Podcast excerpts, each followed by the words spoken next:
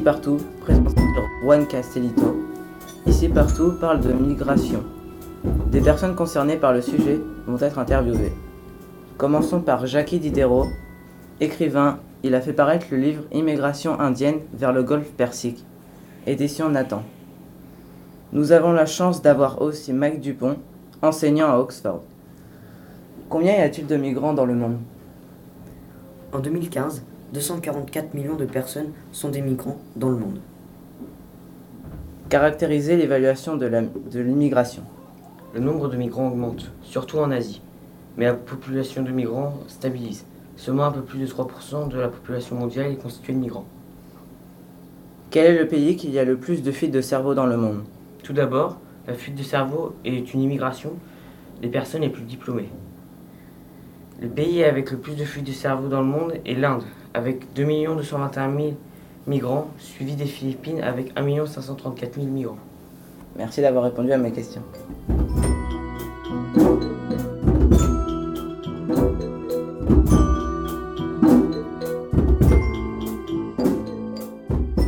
Et maintenant, nous accueillons Paul. De quel pays êtes-vous expatrié? Je me suis expatrié de la France. Vers où vous êtes, vous, expatrié?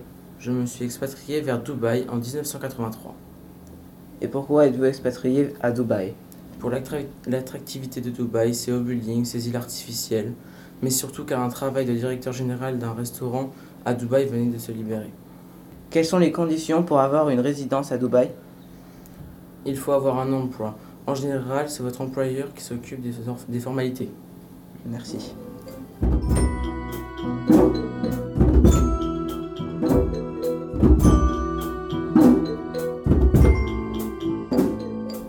Accueillons Claude. Il n'est vraiment pas content. Pourquoi? Le cimetière de Lampedusa n'a plus de place à cause des nombreux morts qui tentaient d'atteindre l'île. Ils peuvent agrandir leur cimetière, mais avec le nombre de cadavres qui arrivent chaque jour, quelle superficie devra-t-il atteindre? Là-bas sur cette île, il n'y a plus de place que ce soit pour les vivants ou les morts.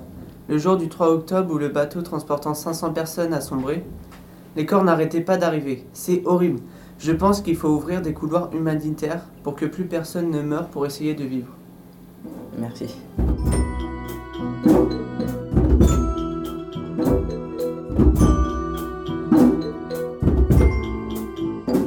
Je vous présente la, failli- la famille Caïm.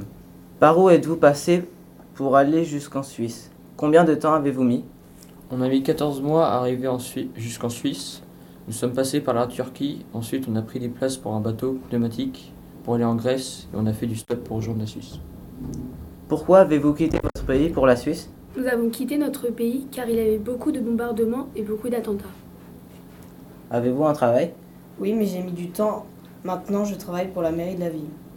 Combien de temps avez-vous mis à retrouver un tra- ce travail? Nous sommes en Suisse depuis 2014 et j'ai eu un travail en 2017, donc ça a mis trois ans. Merci.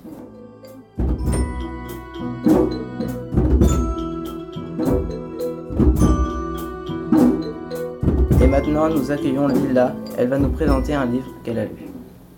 Aujourd'hui, je vais vous présenter le livre Persepolis 1 de Marjane Strapi, édition L'Association. Le livre parle d'une petite fille de religion islamique qui vit en Iran. Dans le premier tome, elle explique comment est arrivée l'obligation de porter le foulard dans les écoles. Sa mère proteste contre le port du foulard. La maîtresse de la petite fille est choquée qu'elle veuille devenir prophète.